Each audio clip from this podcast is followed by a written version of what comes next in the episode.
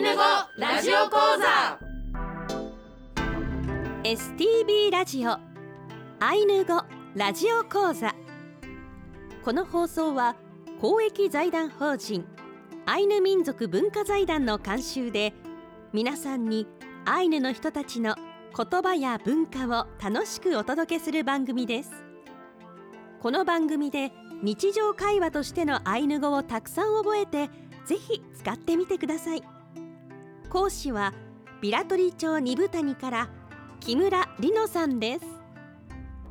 今日の放送はレッスン3今日明日昨日の表現。タンとはのをお送りします。イランカラプテー木村里乃セコロクレヘアン。おはようございます。木村里乃です。イランカラプテー原田圭介セコロクレヘアンおはようございます。原田圭介です。イランカラプテー。皆さんおはようございます。アシスタントの渋谷もなみです。今年度は木村里乃さんそして原田圭介さんと共にアイヌ語を学んでいきます。お二人をご紹介いたしますと木村里乃さんはアイヌ文化が息づくビラトリ町の二部谷出身で現在26歳。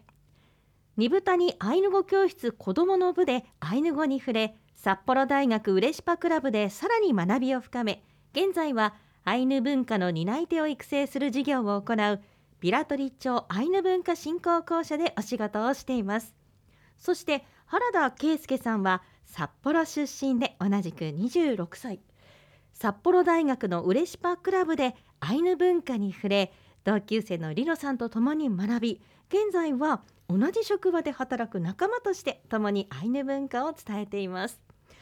さてあのお二人は札幌大学のウレシパクラブえ共に、はい。えー一緒に学んだということなんですが、このウレシパクラブ一体どういうクラブなのか教えていただいてもいいですか？ちなみにウレシパというのはアイヌ語でどういう意味なんでしょうか？ウレシパっていうのはアイヌ語で育て合いっていう意味で、うん。この原田くんと私がいたウレシパクラブっていうのはまあ札幌大学のなんていうんだろうねサークルみたいな感じなんですけど一応一般社団法人で一つの会社の組織になっています。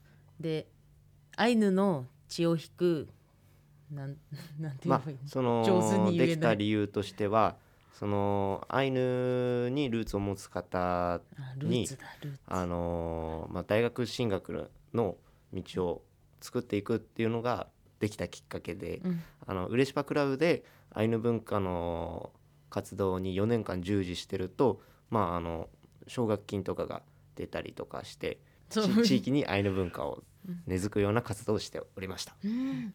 アイヌにルーツを持つ方もいらっしゃればルーツを持たない方も参加はできるんですか？そうですね、うん。その方は、まあ、僕とかは奨学金は出なかったんですけど、まあ、一緒にアイヌ文化を学ぶ学習会っていうのを週に2回とか、うん。えー行っておいましてそれに参加してました。うん。そこでこうアイヌ文化に触れたことによって、原田くんはあアイヌ文化って面白いなってどん。どんのめり込んでいったんですね、でなんか来ちゃった。ここに来ちゃったんですね。ウレシパクラブといえば3年前にアイヌ語ラジオ講座の講師を務めてくださった、クズの大輝くんもウレシパクラブ出身ですよね。はい。クズナくんの方が後輩。はい。そうそうですそうですね。後輩になります いやーでも本当にこうウレシパクラブの活動っていうのは本当に多岐にわたっていて名前を聞いたことがあるという方もいらっしゃるかもしれませんねい。ます。うん、あの文化祭というかお祭りなどもね、ああのね行ったりしてますもんね。はい年に1回あのウレシパフェスタっていうお祭りというなんイベントを開催してて、でそこでは学生が舞踊を披露したりとかあの特別講師の方を招いてトークしてもらったりとかなんかいろいろなことやっててすごい今も活発に動いてるのでぜひウレシパクラブにも注目してもらって見てほしいです。そうですね。あのお近くの方またお名前聞いたことがあるという方もちょっとね検索してみて、はいあこういう活動してるんだ、あちょっと参加してみようかなとかね、思っていただけると嬉しいですね。はいはい、さあそれでは今年度はこのお二人とお送りしてまいります。それでは今週も参りましょう。ウトラのありききアンロー一緒に頑張りましょ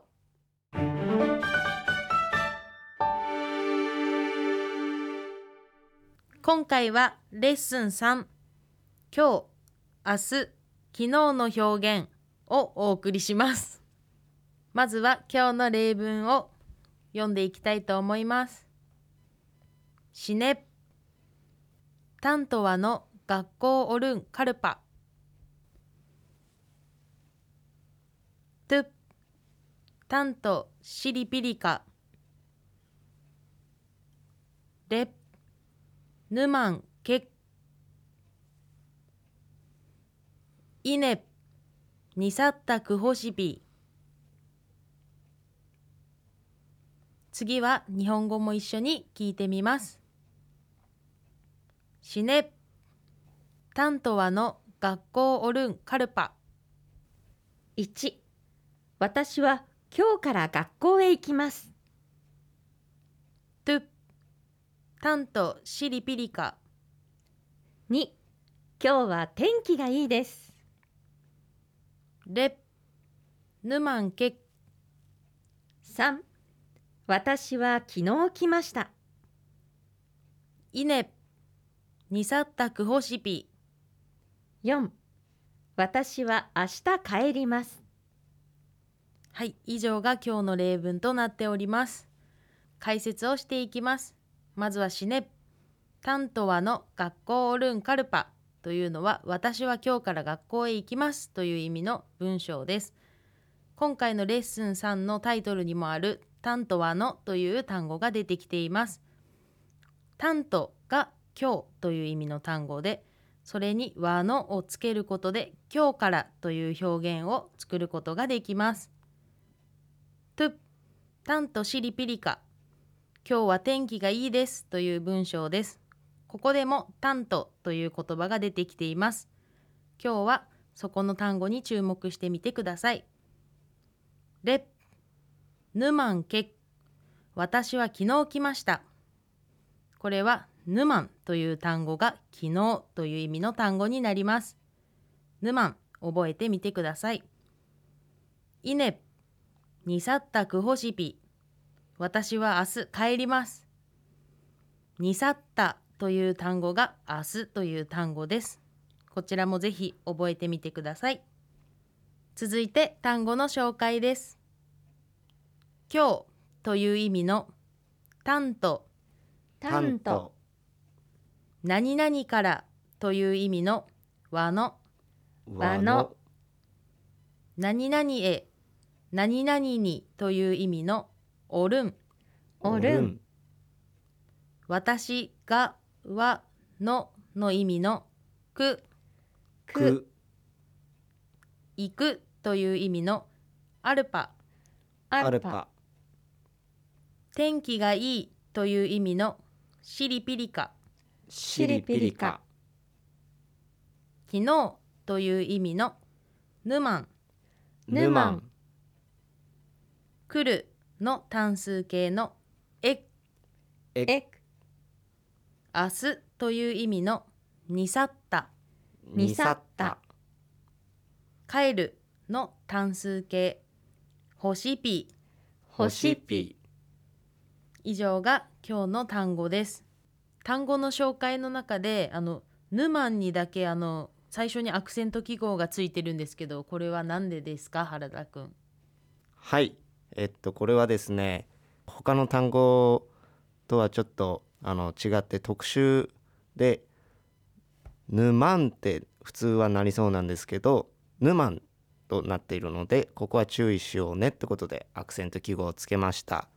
このヌマンという単語はヌマンあの前の方にアクセントがついている、ということを分かりやすくしているんですね。はい、はい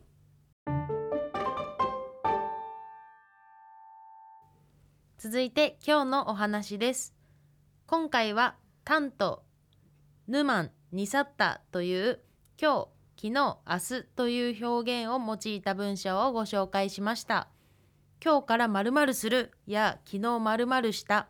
明日〇〇するといった表現は日本語でも日常的にたくさん使われていると思います。その他にもあさってやおとといというような表現もアイヌ語にあるのでテキストの中では表にまとめてみました。今日という意味のタントタント昨日という意味のヌマンヌマンおとといという意味の欲しきぬまん。欲しきぬまん。明日という意味のにさった。にさった。あさってという意味のおやしんおやしん。おやしんはい今回はこの5つの単語をご紹介してみました。ぜひ覚えてみてください。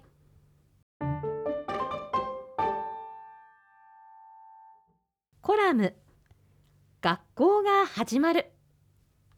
あの春は新しいことが始まる季節かなと私の中では思っていて、うん。あの新しい環境になる時だったり、まあ、学校が始まる時は私はすごいワクワクするタイプでで特に小学校から中学校に行く時はあの二部谷の小学生はすごいドキドキするんですよね。あの小学校は二部谷なんですけど中学校はビラトリ町の本町という別の地域に行かなくてはいけないのでちょっとなんだろうな同じビラトリ町の中でもちょっと違う景色だったり違う人だったりっていうのでなんかすごい緊張してた記憶があります。うんでまあビラトリ町のそのいろんなところで学生生活を過ごしているのでまあその町内のいろんな場所にそれぞれ思い出があってなんか今でもなんかどっかこの施設とかあの施設とかいろんな施設に行くとあここでは何々あったなみたいな感じでちょっと懐かしい気持ちになってそれをちょっとコラムに書いてみました。うん。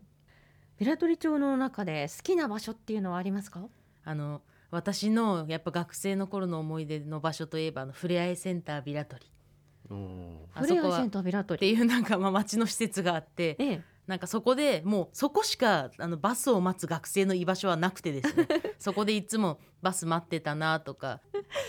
今あのバスのお話出ましたけれど、新潟にではバスの中でもアイヌ語が聞けるんですよね。そうですね。今はあの関根麻也さんがあの音声を担当しているアナウンスを聞くことができます次は何々っていうのをアイヌ語でご紹介してるんですよね。そうですね。すごい画期的な取り組みだなと思います、うん。実際原田くんはバスに乗られましたか？あ乗りました。ううんーんいいですね。だいぶ。なんか勉強にもなるなってうん。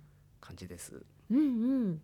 ぜひ二部谷にこうね訪れる際に利用してほしいなって思いますね。こう気分が高まりますね、うん。はいあの景色を見ながらぜひ聞いてみてほしいです。はい、はいえー今日のテキストに書いてあるイラストはそうですね。トカって読みます。トカ。はい。で昼のことで、でこれもあの令和4年度のアイヌ語初級講座のビラトリ地区の受講生の方が描いてくれた絵です。